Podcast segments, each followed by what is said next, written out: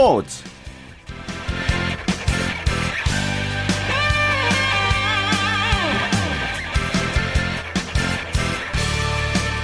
안녕하십니까 일요일 스포츠 스포츠의 최시중입니다. 프로야구에 도입된 심판 합의 판정이 승부에 큰 변수가 되고 있습니다. 자, 오늘 넥슨 박병호 선수는 시즌 31호 홈런을 쏘아 올렸는데요. 두 점 홈런이 될 수도 있었던 상황이 이 합의 판정 덕분에 석점 홈런이 됐습니다. 자, 상황은 당초 유한준 타석대 1루에서 아웃이 선언됐거든요. 네, 연경혁 감독이 요청한 심판 합의 판정 요구로 1사 1, 2루가 됐고요. 곧바로 다음 타자 박병호가 시즌 31호째 석점 홈런을 때리면서 심판 합의 판정의 효과를 톡톡히 누렸습니다. 자, 이 얘기부터 자세하게 오늘 들어보겠습니다. 오센의 윤세호 기자 함께하죠. 안녕하십니까? 안녕하세요. 그러니까 두 점 홈런 될 수 있었던 상황이었는데 박병호 선수의 홈런이 이제 석점 홈런 됐다는 얘기를 제가 전해드렸는데요. 2위 경쟁하고 있는 넥슨으로서는 정말 중요한 점수였죠. 그렇습니다. 거기다가 또 뭐 홈런 왕인 박병호 선수가 후반기 첫 홈런을 또 기록했다는 데 의미가 있을 것 같은데요. 네, 앞서 말씀드린 대로 합의 판정에 의해서 어 1사 1, 2루가 됐고요. 박병호 선수가 그 상황에서 S 선발 투수 고효준 선수를 상대로 자중감 펜스를 날린 넘기는 홈런을 장렬하면서 네, 31호 시즌 홈런을 기록했습니다. 예, 이렇다면은 심판 합의 판정이 이제 승패의 중요한 변수가 될 수 있겠다라는 생각이 듭니다. 그렇습니다. 어, 이미 후반기를 맞이하기 앞서서 각 팀들이 시뮬레이션을 하면서 연습을 했거든요. 예. 감독과 선수, 그리고 코칭 스태프의 이 호흡이 굉장히 중요한데요. 사실 판정은 그 당시 상황에 처한 선수들이 가장 잘합니다. 그래서 선수가 이제 더가웃을 향해서 감독에게 사인을 보내고 그런 다음에 코칭 스태프의 이제 의논을 통해서 이제 심판 합의 판정을 요청하는 그런 연습을 꾸준히 하고 있습니다. 예. 말씀해 주신 것처럼 홈런, 이 박병호 선수의 홈런은 후반기 첫 홈런이었습니다. 그렇습니다. 어, 31번째 홈런이 됐고요. 여전히 박병호 선수가 지금 뭐 홈런 레이스를 독주하는 그런 상황입니다. 예. 현재 그 홈런왕 경쟁이 지금 어떻게 되고 있습니까? 음, 좀 재미있게도 또 박병호 선수의 뒤를 같은 팀의 강정호 선수가 쫓아가고 있는데요. 예. 어, 또 유난히 두 선수가 같은 날에 동시에 홈런을 쓰는 경우가 굉장히 많습니다. 오늘 역시 어, 박병호 선수가 홈런을 치고 나서 강정호 선수가 5회에 또 3점 홈런을 쳤거든요. 예. 그러면서 네, 강정호 선수는 어, 시즌 27호 홈런을 기록했습니다. 예. 박병호 선수, 강정호 선수의 스리런 홈런 두 개에 힘입어서 지금 넥슨이 SK에 앞서 있는 상황이죠? 그렇습니다. 지금 10대 6으로 앞서 있습니다. 예. 방금 전에 경기가 끝난 것 같은데요. 넥센이 SK를 10대 6으로 이겼고요. 자, 네. 2위 넥센을 바짝 또 뒤쫓고 있는 팀이 NC거든요. 자, 선두 삼성과 주말 3연전 갖고 있는데요. 사실 NC 오늘도 지면은 3연전 모두 패하는 상황이었거든요. 지금 경기가 진행 중인가요? 그렇습니다. 현재 삼성이 3대 1로 리드 중인데요. 그러면서 삼성은 싹쓸이를 또 NC는 싹쓸이 패배를 당할 위기에 처해 있습니다. 예. 그 선발 투수 NC의 에릭, 또 삼성의 밴덴헐크, 팽팽한 투수전 제가 1대1까지 보고 왔는데 점수를 냈군요, 삼성이. 그렇습니다. 삼성 선발 투수 밴덴헐크가 6이닝 1실점, 어, NC 선발 투수인 에릭 선수도 6과 3분의 1이닝 1실점으로 자기 몫을 다 했는데요. 예. 어, 승부는 7회 말에 지금 좀 갈리고 있습니다. 삼성이 7회 말 1사 3루에서 나바로 선수의 2타점 적시타로 청금의 3대1 리드를 잡았습니다. 예. NC가 그 역전의 기회를 여러 번 잡았었는데 살리지 못하고 결국 추가 실험, 추가 실점을 좀 허용하고 말았네요. 그렇습니다. 자, 그리고 이 경기에 삼성 이승엽 선수가요. 역대 세 번째로 12년 연속 세 자릿수 안타의 그 대기록을 세웠다고요. 그렇습니다. 이승엽 선수가 첫 타석부터 에릭 선수에게 중전 안타를 터뜨렸는데요. 이 기록이 어, 선배인 양주영 선수 그리고 박한희 선수에 이은 세 번째 대기록입니다. 예. 자, 삼성, 넥센, NC 이렇게 현재로서는 3위까지는 뭐 사실상 정해졌다고 볼 수 있고요. 어, 가을 잔치 마지막 티켓 이 4위 경쟁이 무척 뜨겁고 어제도 윤세호 기자가 그 4위 경쟁 얘기를 했었는데요. 그 4위 자리 지키고 있는 롯데가 오늘도 LG와 경기를 벌였습니다. 네, 제가 지금 잠실구장에 있는데요. 아, 오늘도 어, 현장 취재 나가셨군요. 그렇습니다. 지금 10회 말인데 3대 3으로 정말 팽팽한 상황입니다. 예, 3대 3. 아, 연장까지 갔네요. 네, 그렇습니다. 자, LG가 어제 역전승 거뒀고요. 4위로 치고 올라갈 가능성이 좀 이- 충분히 있기 때문에 사실 이 롯데와의 주말 경기는 상당히 중요했죠. 그렇습니다. 지금 뭐 양 팀 다 사활을 걸고 있다고 해도 과언이 아닐 정도로 정말 뜨거운 혈투가 펼쳐지고 있는데요. 예. 네, 오늘 역시 지금 동점 상황이고, 음, 일단 선발 투수 두 명은 어제와 마찬가지로 다 자기 몫을 해주고 내려갔습니다. 예. 윤세호 기자 바쁘시겠네. 취재하느라 또 네, 좀 정신이 그 없습니다. 야구 정리해 주시느라. 오늘 경기 내용을 좀 정리해 주시죠. 예, 일단 어, 말씀드린 것처럼 LG 선발 투수인 니오단 선수 그리고 롯데 선발 투수인 유모 선수 모두 7이닝 3실점으로 자기 몫을 다했습니다. 그러면서 8회부터 지금 불펜 싸움 양상으로 경기가 흘러가고 있는데요. 예. 어, LG가 어, 9회 말에 1사 말로 끝내기 찬스를 잡았지만 음, 이승현 선수를 공략하지 못하면서 네, 결국 경기를 끝내지 못했고요. 예. 그러면서 지금 10회 어, 1사 1, 3루로 다시 또 끝내기 찬스를 맞이하고 있습니다. 예. 어제 부상당했던 용덕한 선수가 1군 엔트리 말소됐죠? 네, 어, 왼쪽 발목이 꺾였는데요. 김시진 감독은 이제 어차피 롯데가 오늘 포함해서 다섯 경기만 더 하면은 어, 휴식기에 들어가거든요. 예. 그만큼 용덕한 선수를 일단 엔트리에서 제외를 했고요. 그 대신 강민호 선수, 장성호 선수 두 포수를 엔트리에 올렸습니다. 오늘 강민호 선수가 대타로 출전했죠? 네, 어, 결정적인 찬스에서 대타로 나왔지만 또 몸에 맞는 공을 맞으면서 좀 허무하게 1루로 출루를 하고 네, 또 대주자로 바뀌고 말았습니다. 예, 오늘도 롯데와 LG는 3대3 지금 연장 접전을 펼치고 있고요. 자, 기아와 하나의 경기는 점수차가 상당히 많이 났네요. 네, 기아가 참 수입 만은 면하겠다는 그런 의지를 보이듯이 17대 5로 하나를 또 대파를 했습니다. 예, 경기 초반부터 기아 쪽으로 승부가 확 기울었습니다, 오늘은. 그렇습니다. 기아가 2회에 이미 어, 10점을 뽑으면서 뭐 거의 승기를 초반부터 가져왔거든요. 예. 음, 홈런을 4개를 터트렸는데요. 나지완 선수를 시작으로 안치홍 선수, 차일목 선수, 그리고 이범호 선수 등이 예, 홈런포를 가동했습니다. 이번 주말에 이제 수입을 노렸던 한화가 첫 수입이잖아요. 수입하게 되면 오늘 그 송창현 선수가 선발 나와서 상당히 많은 실점하면서 난조를 보였습니다. 그렇습니다. 송창현 선수가 사실 지난해 신인으로서 기대 이상의 모습을 보여줬고 올 시즌 뭐 상발자국 더 도약할 거라는 그런 예상이 많았는데요. 예. 음, 아쉽게도 송채현 선수가 기대만큼의 모습은 보여주고 있지 못합니다. 예. 자, 현재 두 경기는 종료가 됐고요. 롯데 대 LG는 3대 3 연장 접전 펼치고 있고 NC 대 삼성도 8회가 진행 중이고 1대 3으로 삼성이 지금 앞서 있습니다. 자, 메이저리그 여쭤보겠습니다. LA 다저스의 류현진 선수가 내일 선발 등판합니다.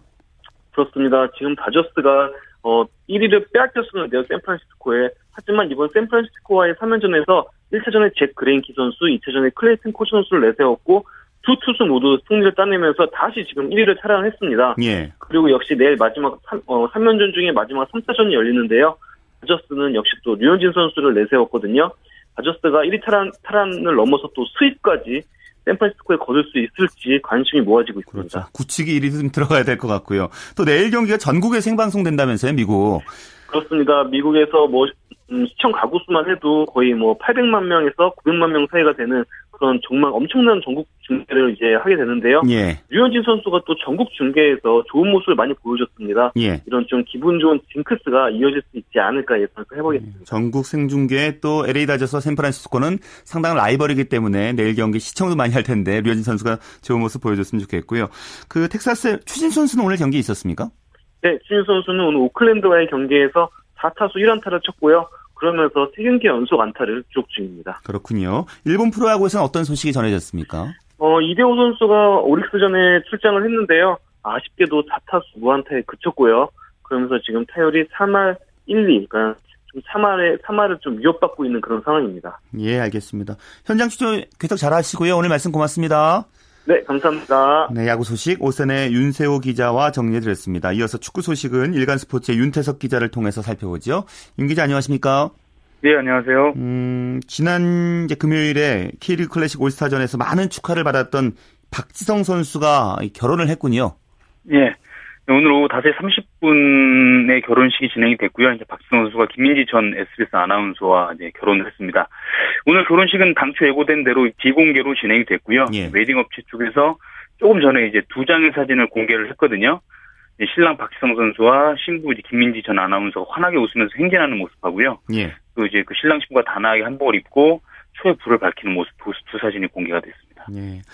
자, K리거들이 이제 올스타전 휴식기잖아요. 많이 참석을 했을 것 같은데요. 예, 이제 상대적으로 유럽에서 뛰는 선수들은 오지 못했고요. 이제 국내 선수들을 비롯해서 뭐 정말 많은 축구 관계자들이 참석을 했습니다. 2002 한일 월드컵 자강신을 함께 썼던 선후배들, 그리고 대표 생활을 같이 했던 선수들, 또 많은 축구 관계자들, 뭐 정몽규 축구협회 회장, 최범근 감독, 호정무 감독, 뭐 최용수 감독 등 정말 많은 축구 관계자들이 참석을 했고요. 예. 무엇보다도 이제 히딩크 감독이 어, 모습을 드러냈고 또 이제 박승훈 선수의 맨, 맨체스터 유나이티드 시절에 절친이었던 에브라 선수가 깜짝 참석을 해가지고 예. 큰 화제를 모았습니다. 어, 상당히 많은 스타들이 참석을 했군요. 자, K리거들 이제 올스타전 쉬기라고 해서 마냥 쉬기만 하는 건 아니죠. 네, 맞습니다. 이제 올스타전 시기가 열흘 정도 이어지는데요. 어, 8월 2월 3, 2일, 3일 이제 돌아오는 주말이면 바로 K리그 18라운드가 시작이 되거든요. 예. 대부분 팀들 이제 올스타 휴식기 기간에도 하루 이틀 정도만 휴식을 갖고 나머지 기간에 계속 쭉 훈련을 해오고 있었고요. 지금은 담금질을 마지막으로 하고 있고 또 이제 여름 이적 시장이 K리그가 얼마 남지 않았습니다. 마지막에 새로운 그 외국인 선수를 영입하고 내보내고 바꾸 선수를 바꾸는 그런 작업이 막바지 진행이 좀 치열하게 되고 있습니다. 이부 리그인 K리그 챌린지 경기는 계속 이어지고 있습니다. 네, 맞습니다. 어제에 이어서 오늘도 두 경기가 있었는데요. 이제 광주와 부천은 한 골을 주고받으면서 1대1로 승부를 가리지 못했고요. 예. 수원과 수원, 수원은 이제 고양 원정에서 3대 0 대승을 얻었습니다. 예. 자, 현재 클래식 승격 노려볼 만한 팀의 윤곽이 드러나고 있습니까? 예, 이제 올 시즌 K리그 챌린지 1위는 곧바로 클래식으로 승격을 하게 되거든요. 예. 네, 올 시즌 챌린지는 독주 체제입니다. 대전 시티즌이 현재 승점 46점으로 1위인데요. 2위 안양과 승점 차가 무려 16점 차입니다. 아, 그렇군요. 뭐 이런 페이스라면 뭐 1위는 떼놓은 당상으로 보여지고요. 특히 예. 이제 대전의 주축 공격수 아드리아노 선수는 시즌 20호 골을 넣었거든요. 어, 팀 공격의 핵심으로 떠오르고 있습니다. 그렇군요. 자, 그리고 손흥민 선수가 레버쿠젠 소속으로 우리나라에 오는군요. 예, 레버쿠젠이 이제 오는 30일 수요일에 서울 월드컵 경기장에서 FC 서울과 친선 경기를 갖습니다. 예. 국내 팬들이 이제 손흥민 선수의 플레이를 직접 눈앞에서 볼 수 있는 흔치 않은 기회인데요. 지난주 금요일 날 K리그 올스타전에 5만 명 많은 관중이 모이지 않았습니까? 어, FC 서울과 레버쿠젠 측은 이번에도 서울 월드컵 경기장에 많은 관중이 모일 것으로 좀 기대를 하고 있습니다. 류승우 선수도 함께 귀국하나요? 네, 당연히 함께 귀국을 하고요. 류- 류승우 선수도 어, 이번 여름 프리시즌에서 조금씩 출전기 늘리면서 어, 다음 시즌에 대한 기대감을 높이고 있거든요. 이번 방한 경기에서도 류승우 선수가 손흥민 선수와 함께 그라운드를 누비면서 국내 팬들에게 좀 선보이지 않을까 기대가 됩니다. 예. 자, 그리고 지동원 선수 이제 도르트문트 유니폼을 입었는데요. 이제 본격적인 공격수 경쟁에 돌입했다는 소식이 전해지고 있어요. 예, 이제 도르트문트의 이제 콜롬비아 공격수 아드리안 라모스 선수가 팀을 내는 본격적으로 지난 주말부터 합류를 했습니다. 예. 도드, 도르트문트 같은 경우는 이제 올 여름에 영입한 공격수가 라모스 선수를 포함해서 치로 임모빌레 선수, 지동원 선수까지 3명이거든요. 예. 이들 3명의 주전 경쟁이 본격적으로 시작됐다고 도르트문트가 이렇게 밝혔습니다. 어, 지동원 선수의 주전 경쟁이 쉽지는 않겠어요. 예, 뭐 사실 도르트문트로 이적할 때부터 어느 정도 예상됐던 일이긴 한데요. 이제 경쟁자들의 면면이 정말 만만치가 않습니다. 아까 잠깐 언급한 7호 임모빌레 선수 같은 경우는 지난 시즌 이탈리아 리그 득점왕 출신이거든요.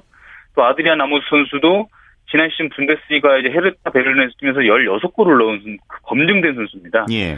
지도 이에 반해 지동원 선수는 지난 두 시즌 동안 잉글랜드 무대와 독일 무대를 왔다 갔다 하면서 그 인상적인 활약을 보이지 못했는데 예. 남은 그 프리시즌에서 클롭 감독에게 눈도장을 확실히 찍는 방법 그게 가장 좋은 방법일 것 같습니다. 그렇군요. 다른 우리나라 선수들 근황은 어떻습니까? 예, 이제 볼턴에 이청용 선수 소식이 들어와 있는데요. 이제 이청용 선수가 중앙 공격수 미드필더로 변신할 가능성에 대해서 제기가 됐거든요. 어, 최근에 이제 프리시즌 경기에서 후반에 교체 투입돼서 약 30분 정도 뛰었는데 중앙 공격수 미드필더로 뛰었습니다. 하지만 이것이 과연 뭐 일시적인 변화인 건지 아니면 어, 시즌 내내 포지션 변경을 하는 신호탄인지는 확실하지 않고 있는데요. 예. 앞으로 좀 프리시즌 경기를 좀 더 지켜봐야 될 것 같고 이천용 선수는 이적화 가능성도 좀 남아 있는 만큼 어, 그것도 좀 참고했으면 지켜봐야 될 것 같습니다. 음, 그렇죠. 이제 우리나라 선수들도 이제 무관하지 않기 때문에요. 그 여름 이적 시장 분위기가 상당히 궁금하거든요. 네. 뭐 큰 이동의 물결이 좀 있습니까? 올여름에는 브라질 월드컵이 끝난 해였기 때문에 뭐 유난히 대어급 이적이 많았죠. 뭐 수아레스 선수의 바르셀로나 이적 그리고 월드컵 신성으로 떠오른 하메스 로드리게스 선수 레알 마드리드 유니폼 입었고요. 예. 또 어제는 이제 디디에 드록바 선수가 첼시에 복귀한다는 소식이 있었는데 예, 당분간 이렇게 큰 대어급 이동은 좀 소강 상태에 접어들 것으로 보이고요. 리버풀이 레알 마드리드에 이제 벤제마 선수를 원한다 하지만 벤제마 선수가 거절했다는 소식이 들어와 있는데 예. 앞으로 조금 더 남은 기간 지켜봐야 될 것 같습니다. 네, 이제 유럽에서는 현재 프리시즌 경기 이어지고 있잖아요.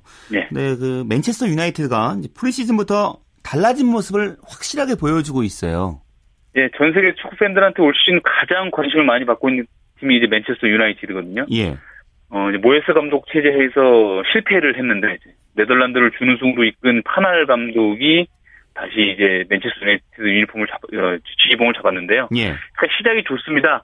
지난 24일 날 LA 갤럭시와의 경기에서 7대 0 대승을 거둔 데 이어서 어, 기네스컵 A조 1차전에서 이제 작년 시즌 이탈리아 리그 준우승팀 AS 로마를 3대 2로 누르면서 신선 경기 2연승을 달리고 있습니다. 예, 그렇군요. 그 변화의 중심에는 말씀해 주신 이 파날 감독이 있다고 봐야겠습니다.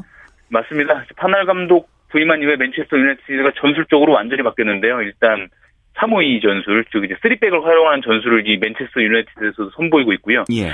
무엇보다도 눈길을 끄는 건 이제 루니 선수의 활용 방법인데요. 어, 루니의 수비 부담을 확실히 덜어주면서 루니를 프리롤로 이제 활용을 하고 있습니다. 과거 모예스 감독은 루니 선수를 중앙 미드필더로 내려서 활용을 했거든요. 예. 그렇다 보니까 루니 선수가 좀 공격에 가담하거나 공격 포인트 올릴 일좀 일이 적었는데 이번에 예. 루니는 포지션에 얽매이지 않고 완전히 프리롤로 활용을 하고 있습니다. 기대에 부응하고 있는데요. AS 로마 상대로 전반에만 2골 1도움을 기록하면서 어, 다가올 시즌 루니의 활약이 예고, 예고가 되고 있습니다. 예. 그 루이스 판할 감독의 352 시스템 위력적이라는 얘기를 하고 있잖아요. 그 네. 맨유와 어떻게 지금 잘 어울리고 있는 것 같습니까?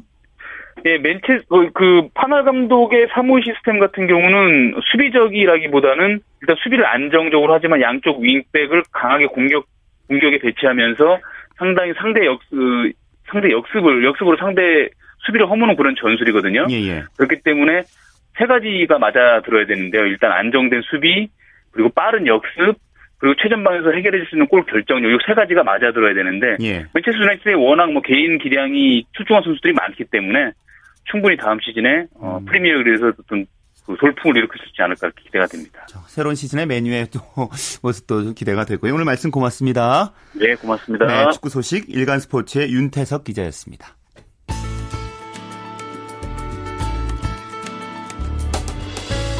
스포츠가 주는 감동과 열정, 그리고 숨어있는 눈물까지 담겠습니다. 스포츠 스포츠 최시중 아나운서와 함께합니다. 네, 바로 그런 즐거움과 노력, 열정을 소개하는 시간이죠. 스포츠를 만드는 사람들 시간입니다. 이혜리 리포터와 함께하겠습니다. 어서 오십시오. 네, 안녕하세요. 자, 오늘은 어떤 분을 만나고 오셨습니까? 네, 그라운드에서 태극전사들이 쓰러져 있을 때 쏜살같이 달려가서 짧은 치료를 마치고 벤치에 동그라미나 X로 사인을 보내는 분이 있습니다. 선수들의 약손이면서 아픈 선수들의 몸뿐만 아니라 마음까지 치료해주는 재활 트레이너 최주영 씨인데요. 이분은 2년 전만 해도 태극전사의 어머니, 어머니로요. 이름만 들으면 잘 모르지만 얼굴을 보면 아, 그 사람이구나 하고 고개를 끄덕일 겁니다. 이 최주영 트레이너는 네 번의 월드컵과 네 번의 올림픽, 네 번의 아시안컵과 네 번의 아시안 게임 등 그동안 치른 A매치만 해도 무려 300회가 넘는다고 하는데요. 예. 축구 대표팀에서 20년 가까이 대표팀의 최장수 스태프 트레이너로 활동했는데요. 이 처음에는 카타르 배구 대표팀 트레이너로 활동해서 경력만 해도 30여 년 정도가 된다고 합니다. 최주영 씨의 얘기로 들어보시죠. 제가 시작할 때는 얼떨리우스처럼 시작했어요. 왜냐 그러면 이 자체를 우리나라에서도 알려지지 않았고 우리나라에서 그러한 재활 트레이너라든가 이런 사람들이 할 수 있는 그러한 환경이 없었어요. 그리고 그러한 지식들도 별로 없었고 그래서 원래 이제 첫 발을 배구 팀에 가서 종사하게 되었는데 처음 그냥 배우면서 시작을 해서 10년이라는 세월 속에 이제 뭐 미국에 가서도 공부하고 유럽에 가서도 틈 있을 때마다 공부해서 나름대로의 그 트레이너의 색깔을 어, 맞춰나가게 됐었죠. 긴장감 속에서 축구도 경기도 봐야 되지 어떤 선수가 볼과 관계없이 한쪽에서 어, 어디를 자꾸 만지는 선수가 없는지 그러니까 시야도 엄청 넓어져야 되고 저도 사실 게임의 한 사람으로서 게임하는 한 사람으로서 해요. 그러니까 모든 선수들을 다 유심히 지켜봐야 되는 네, 그런 맞아요. 일이고요. 네. 시작은 말씀해 주신 것처럼 얼떨리우스로 시작하셨지만 지금은 정말 20년 정도를 대표팀의 최장수 스태프로 일할 정도로 베테랑이신데요. 자, 20년을 함께 했다면 뭐 감독과도 또 선수들과 이제 알려지지 않은 그 뒷얘기들이 상당히 좀 많지 않을까라는 생각이 듭니다. 네, 저도 얘기를 들어봤는데요. 그 중에서 2002년 한일 월드컵 때 이 포르투갈과의 조별리그 최종전에서 그 박지성 선수가 왼발 슛을 성공해 16강행이 결정됐잖아요. 예. 그때 박지성 선수가 다쳤던 왼쪽 발목으로 골을 넣었는데 히딩크 감독에게 달려가서 안겼잖아요. 예. 이때 최주영 트레이너는 혹시 자신한테 안기지 않을까 하는 이런 기대감이 있었다고 합니다. 네, 자신이 치료해서 박지성 선수가 나와 서 경기를 뛸 수 있었고 또 예. 골을 넣을 수 있어서 큰 기쁨이 있었다고 하는데요. 히딩크 감독에게 안겨가지고 살짝은 서운했다고 합니다. 오늘 앞서 박지성 선수의 결혼 소식을 전해드렸는데요. 예. 제가 최주영 재활 트레이너를 만나러 갔을 때도 책상 위에 박지성 선수의 청첩장을 자랑스럽게 전시해 놓으셨더라고요. 음. 아마 오늘도 가셨을 겁니다. 예. 그리고 지난 2002년 이탈리아와의 그런 16강전에서 김태형 선수가 코뼈가 부러지는 부상을 당했잖아요. 예. 긴박했었던 김태형 선수와의 추억도 있었다고 합니다. 최주영 재활 트레이너의 얘기로 들어보시죠. 김태형 선수 코뼈 부러진 사건 그거 제가 거짓말을 하고 이제 괜찮다고 들여보내고 그 전반전 끝나고 라카룸에서 제가 확인했을 때 부러진 거를 확인했고 태영이한테는 너 괜찮아 안 부러졌어라고 얘기하고 감독님한테만 부러졌지만 게임은 할 수 있는 컨디션입니다라고 이렇게 보고를 했었는데 김태형 선수가 이제 세수하러 이제 잠깐 잼이 있으니까 땀도 닦을 겸해서 거울을 가서 화장실 가서 거울을 엄청 많이 봤나 봐요. 자기 뼈가 진짜 안 부러졌나 하고. 그래 이제 돌아왔는데 자기 자리로 돌아와서 막 저를 부르는 거예요. 그래서 뛰어가 봤지 그랬더니 선생님 아무래도 이거 제가 볼 때는 부러진 것 같다고 그러는 거예요. 아니 아니 안 부러져서 괜찮아 괜찮아 그렇게 얘기하고 뛰고 나서 결국은 이제 후반전까지 잘 뛰고 나서 경기가 마치자마자 제가 태영이를 막 불렀죠. 태영아 태영아 빨리 와 빨리 빨리. 그랬더니 막 뛰어오더라고 그랬더니 야 너 빨리 앰뷸런스 타. 왜요? 부러졌어. 그렇게 했던 사건들 선의의 거짓말이지만 그 선수로 하여금 경기력을 잃지 않도록 왜냐하면 너 부러졌는데 너 지금 굉장히 중요한 순간인데 너가 안 뛰면 어떻게 했겠니? 그렇게 얘기하는 거하고 안 부러져서 괜찮아. 하는 거하고 그 정신적으로는 엄청 김태형 선수가 자기 힘을 다 발휘할 수 있는 그렇게 되기 때문에 굉장히 조그만 것 같으면서도 굉장히 중요한 거죠. 정말 모르고 있었던 재밌는 얘기를 네. 들었는데요. 그만큼 선수들에게 강한 정신력과 네. 믿음을 주는 일도 함께 하고 계시는 것 같은데 잘 생각해 보면은 그래요. 이제 아픈 부위를 만지잖아요. 네. 선수들은 진짜 아픈데 네. 괜찮아 이러면은 살짝 그 속으로는 좀 서운하거나 믿기도 할것 같아요. 네, 맞아요. 그래서 최주영 이 재활 트레이너의 손길을 닿으면요. 선수들도 비명을 지른다고 합니다. 그래서 선수들이 불렀던 최주영 트레이너의 별명이요. 뭐 저승사자, 지옥의 사자 이런 무서운 별명을 가지고 있었고요. 예. 이 최주영 재활 트레이너는 이 별명 역시 선수들이 자신을 사랑으로 얘기하는 것 같아서 웃으면서 넘기시더라고요. 뭐 특히나 몸 치료가 끝나면은 다음으로는 정신적인 치료와 더 더불어서 자신감도 넣어주고 있는데요. 그런 부분까지 세심하게 음. 살핀다고 합니다. 현재는 그 어떤 활동하고 계십니까? 네, 지금은 더 많은 선수들의 치료와 재활의 혜택을 받을 수 있도록 재활 클리닉 센터를 열어서 치료를 해주고 있는데요. 이외에도 자신이 겪었던 경험들을 바탕으로 해서 우리나라의 재활 트레이너가 많이 생길 수 있도록 대학교에 강의를 하면서 후배 양성에도 힘쓴다고 합니다. 계속해서 최주영 재활 트레이너 얘기로 들어보시죠. 트레이너라는 이것은 보람이라든가 그런 것이 없으면 열정을 쏟을 수가 없는 일 중에 하나예요. 내 입에서는 아우 피곤해, 아우 피곤해, 아우 피곤해. 그렇게 얘기하지만 누가 와서 선생님 치료해 주세요. 어 그래? 오케이, 컴온. 가서 열정적으로 언제나 내 육신은 지쳐 있어도 선수를 보면은 어디에서 나오는 그 에너지가 나도 주체할 수 없는 그 에너지가 왜 이렇게 많이 나오는지 그런 모습으로. 그래서 저는 정말 그동안 이제 약 배구팀 축구팀에서 거의 30년이 되었지만 한 번도 아프다고 신 적이 없어요. 그리고 선수 앞에서는 항상 맑아야 된다는 거. 정말 저는 선수들을 볼 때는 제 몸은 지쳐 있는 있지만 항상 열정적으로 어 그래? 어, 막 크게 목소리도 하고 항상 웃는 얼굴로 그렇게 하는 것이 바로 트레이너의 역할이고 반드시 그렇게 해야 되고 제 손을 필요로 하는 앞으로도 많은 우리 운동 선수들을 위해서 어, 그 다음에 후진 양성을 위해서 머릿속에 경험 속에서 얻어진 많은 산지식들을 후진들을 위해서 계속 이렇게 양성해 나갈 것입니다. 최주영 재활 트레이너 정말 뼛속까지 트레이너라는 말이 딱 맞았는데요. 예. 앞으로도 부상 선수들을 위해 희망을 전해줄 수 있도록 멋진 삶 응원하겠습니다. 네, 스포츠를 만드는 사람들 이혜리 리포터와 함께했습니다. 고생하셨습니다. 네, 고맙습니다.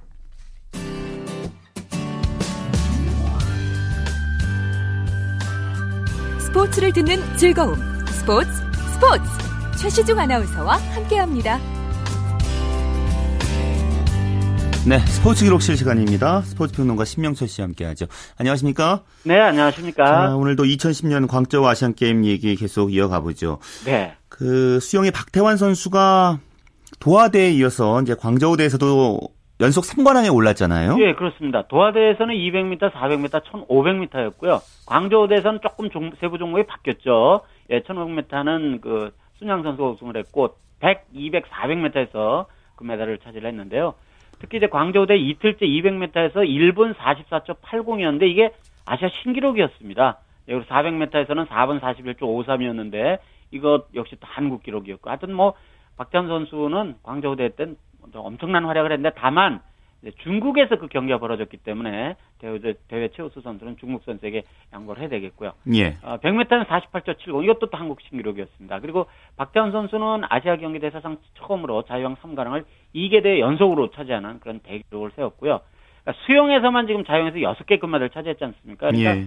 최윤희 선수가 그 뉴델리 대회와 서울 대회에서 모두 합쳐서 그 다섯 개 금메달을 차지한 적이 있었지 않습니까? 예, 그 기록을 깼고 이번 또 아, 인천 아시안 게임에서 박태환 선수가 이 기록을 아마 경신하지 않을까? 경신도 뭐 더 많이 하는 경신 기대를 합니다. 음, 수영에서 이제 또 한 명의 스타가 탄생했는데요. 그때 정달의 선수였죠? 예, 다들 기억하시죠? 예. 여자 평영 200m에서 2분 25초 02의 기록으로 금메달 차지했는데요. 우리나라 여자 수영 선수가 아시아 경기대회에서 금메달을 획득한 것은 뭐 앞, 앞에 잠깐 소개 말씀드렸던 이 최윤희 선수가 1982년 뉴델리 대회 그리고 1980년 서울 대회 있었고 3가랑 이관영이었고 각각 그리고 1998년 방콕 대회 때 저병 200m 조희연 선수가 우승한 것도 아마 기억들 하실 거예요. 예, 그에 이어서 정대래 선수가 세 번째였는데 자 우리 이번 인천 대회 때 우리 여자 선수들 좀 분발해야 되겠고 여자 수영이 전체적으로 좀 한번 좀 전반적으로 좀 경기력을 높이는 그런 계기가 한번 있었으면 하는 그런 바람이 있습니다. 예. 그리고 체조에서 이제 양학선 선수가 뭐 네. 세계적인 스타로 발돋움하는 그 발판을 마련한 대회였어요. 그렇습니다. 양학선이 이제 뜀틀 결선에서 1, 2차 시도 합계 평균 16.400점을 받아서 중국의 당시의 라이벌은 펑저였는데 점수차가 꽤 났습니다. 펑저 선수는 15.850밖에 나오질 않았어요. 그래서 예. 크게 따돌리고 우승을 했는데요. 자, 그 뒤서부터 이제 양 선수의 정말 세계적인 스타로의 행보가 다 나타납니다. 다음 해인 2011년 도쿄 세계선수권대회에서는 러시아 선수를 제치고 우승을 했고 잘 아시는 2012년 런던 올림픽에서 또 러시아 선수를 누르고 금메달을 차지했습니다. 그뿐만이 아니죠. 지난해 2013년 앤트워프 세계선수권대회에서는 또 미국 선수를 꺾고 시상대 가장 높은 곳에 섰어요. 그러니까 2010년 광저우 아시안게임 이후에 전 세계적으로 지금 뜀틀 요 세부 종목에서는 양학선 선수의 적수는 없다고 봐야겠죠. 예. 그러니까 뭐 이번 인천 대회에서도 양학선 선수의 금메달은 거의 예약이 돼 있다 이렇게 될 뭐 보셔도 될 것 같고 그런데 양학선 선수가 이제 오는 12월 그러니까 인천 아시안 끝나 끝나고도 한 두세 달 뒤에야 이제 만 22살이 되는 거예요. 예. 굉장히 약관의 선수입니다 말 그대로 그래서 2016년 리우데자네이루 올림픽을 기대해도 뭐 우리가 어. 전혀 지나치지 않다 이렇게 말씀드립니다. 워낙 이제 세계적인 선수가 돼서요. 그렇습니다. 정말 세계적인 선수입니다. 그 예. 발판이 바로 예, 2010년 광저우 음. 대회였습니다. 이번에 아시안 게임에서 이제 금메달 따면 아시안 게임 2연패가 되는 거겠네요. 그렇습니다. 예, 그렇군요. 자, 그리고 야구가 또 얘기 안 할 수 없습니다. 네. 명예 회복을 했어요. 그렇습니다. 왜냐하면 도하 아시안 게임 다들 기억하시잖아요. 그때 일본이 사회인 선발팀을 내보냈는데 그 팀한테도 지고 대만한테도 져서 우리가 동메달로 체면을 확 구겼었지 않습니까? 예. 근데 광저우 대에서도 명예를 회복을 하는데 자 메이저리거인 추진 선수 불러드렸거든요.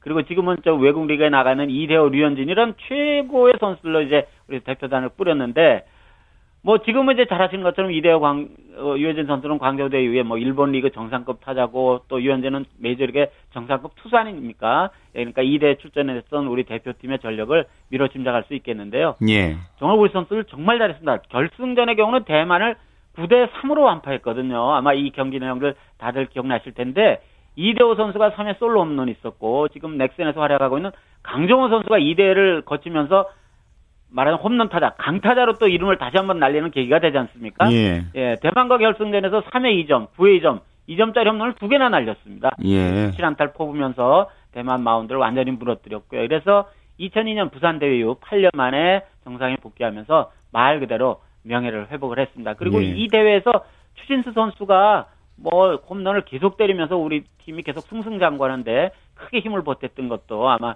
야구 팬 여러분들 다들 기억하실 겁니다. 항상 이제 우리 종합대회 얘기할 때 육상 아쉽다는 얘기 했었는데요. 나름대로 네. 선전했어요. 그래 이. 대회는요. 예, 그렇습니다. 광저우 대회에서는 금메달 4개니까 일본이 4개였어요, 금메달이. 예. 제가 선전을 했습니다. 그리고 이연경 선수가 여자 100m 허들에서 13초 23, 23으로 결승전을 통과해서 금메달을 차지했는데 여자 트랙, 그러니까 필드가 아니고 뭐 던지기 종목 이런 종목, 그러니까 트랙, 그러니까 필드 종목이 아니고 트랙 단거리 종목에서 우리나라의 첫 아시아 경기대회 금메달리스트가 된 겁니다. 예. 예, 우리나라가 1986년 서울 대회에서 임춘애 선수 아시죠? 네. 800m, 1500m, 3000m를 석권하면서 트랙 중장거리 종목에서 금메달 딴 적은 있지만 단거리 종목에 금메달 그동안 정말 오랜 기간 없었습니다. 그런데 이영경 선수가 그 기록을 새로 이번 광저우 지난 광저우 대회 때 세우게 된 겁니다. 예, 알겠습니다. 오늘 말씀 잘 들었습니다. 네, 고맙습니다. 네, 스포츠 기록실 스포츠 평론가 신명철 씨였습니다.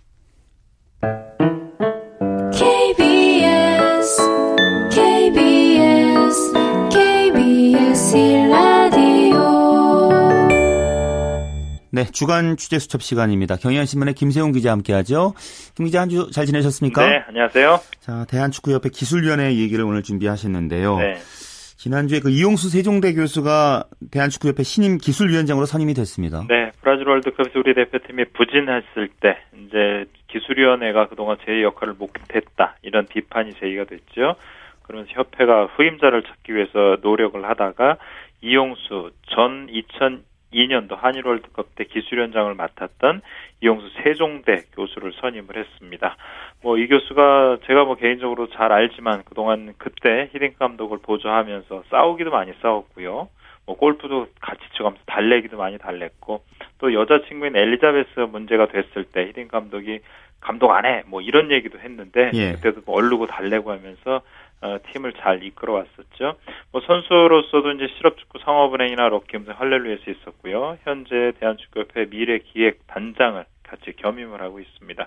히딩크 감독도 이번에 뭐 울사전 추천, 뭐 오늘 박정 선수의 결혼 이렇게 참석차 와서요. 이용수 교수를 향해서 한국 축구 발전을 어떤 게 필요한지 가장 잘 완벽하게 이해하고 있는 사람이다. 시간만 주면 된다. 이렇게 아주 긍정적인 얘기 를 펼쳤고요. 예. 박지성 선수도 우리가 차이 감독 얼마나 믿고 도움을 줄 고민해야 되는데 감독한테 시간만 많이 주면 될 것 같고 용수 기술위원장이 기술위원장을 한번 해봤으니까 뭐가 필요한지 잘할 거다 이렇게 힘을 음. 실어줬죠.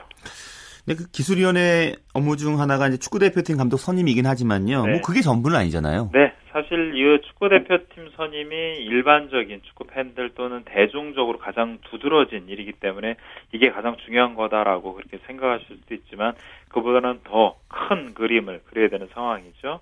유소년 축구 선수를 어떻게 키울 건지 또 우리나라가 학년이 올라가고 이제 상급 학교에 갈수록 축구를 그만두는 제목들이 많은데 이, 손, 이 제목들을 어떻게 살릴 건지 또 지금 대학 문제 때문에 고교 축구가 지금 몸살을 앓고 있거든요. 그걸 어떻게 해결해야 될 건지 허리 역할을 해야 되는 대학 리그 활성화를 또 어떻게 시킬 건지 또 지도자들을 어떻게 교육을 시킬 건지 또 열악한 환경 속에서도 선전하고 있는 여자 축구 발전하는 데는 어떤 방법이 있을 건지 이런 일들이 상당히 많죠. 그러니까 예. 우리 축구 팬들이나 대중적으로 느끼기엔 대표팀 감독 뽑는 게 전부 다라고 생각하지만 그거는 좀 일부에 불과하죠. 말씀해 주신 내용 들어보면 정말 중요한 조직인데요. 네. 그동안 그 위상이 그렇게 높지는 않았던 것 같아요. 네. 어, 그동안은 대한축구협회가 아, 그 기술위원장이 지금 현재 현재 축구협회 그 조직도를 보면은 축- 어, 회장 산하에 이사회가 있고 이사회 산하에 일곱 개 분과위원회가 있습니다. 거기에 경기분과위원회, 심판분과위원회 이런 식으로 분과위원회가 있는데 그 중에 하나가 기술분과위원회입니다. 예. 그러니까 조직도 상으로 봐도 상당히 조금 이렇게 뭐 그냥 조직 뭐 부서 중에 하나다 이 정도로 지금 돼 있는데 독일을 보게 되면요 회장 밑에 사무총장 있고 사무총장 바로 직속으로 기술위원회가 있습니다. 그러니까 축구 대표팀뿐만 아니라 유소년이나 전부 다 관할하는 기술위원회가 사무총장 사무총장 산하에 있고요. 예. 프랑스 같은 경우는 회장 산하입니다. 아, 그 정도로 유럽의 축구 선진국이라고 하는 데는 기술위를 그만큼 중시했고 회장 직속으로 놨다는 거죠.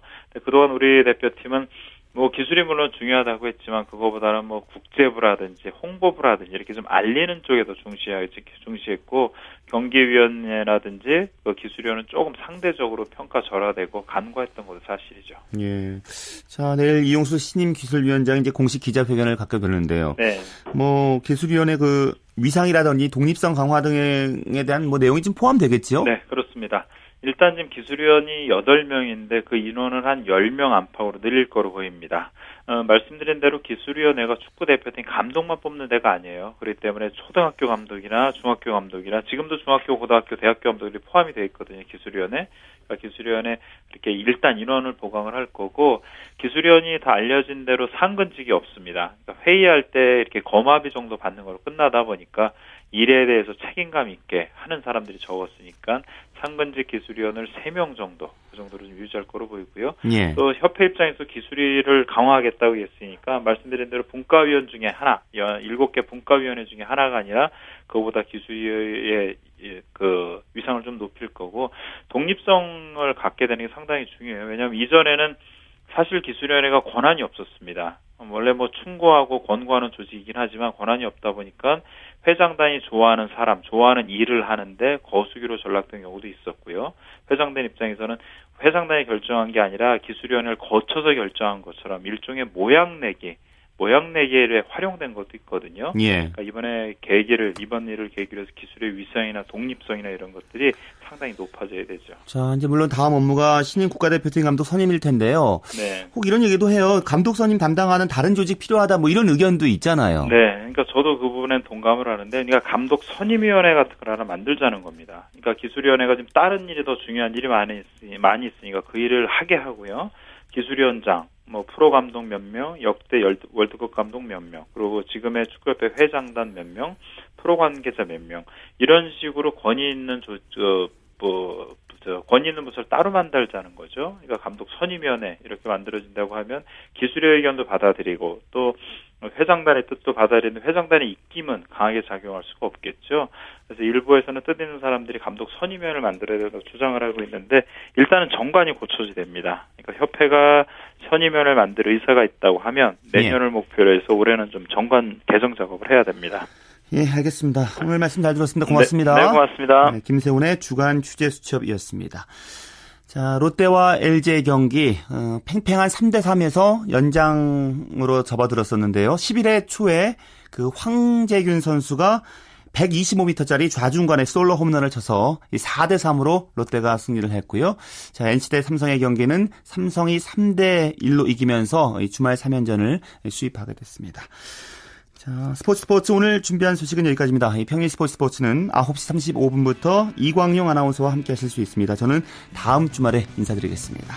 함께 해주신 여러분 고맙습니다. 지금까지 스포츠 스포츠 최시중이었습니다.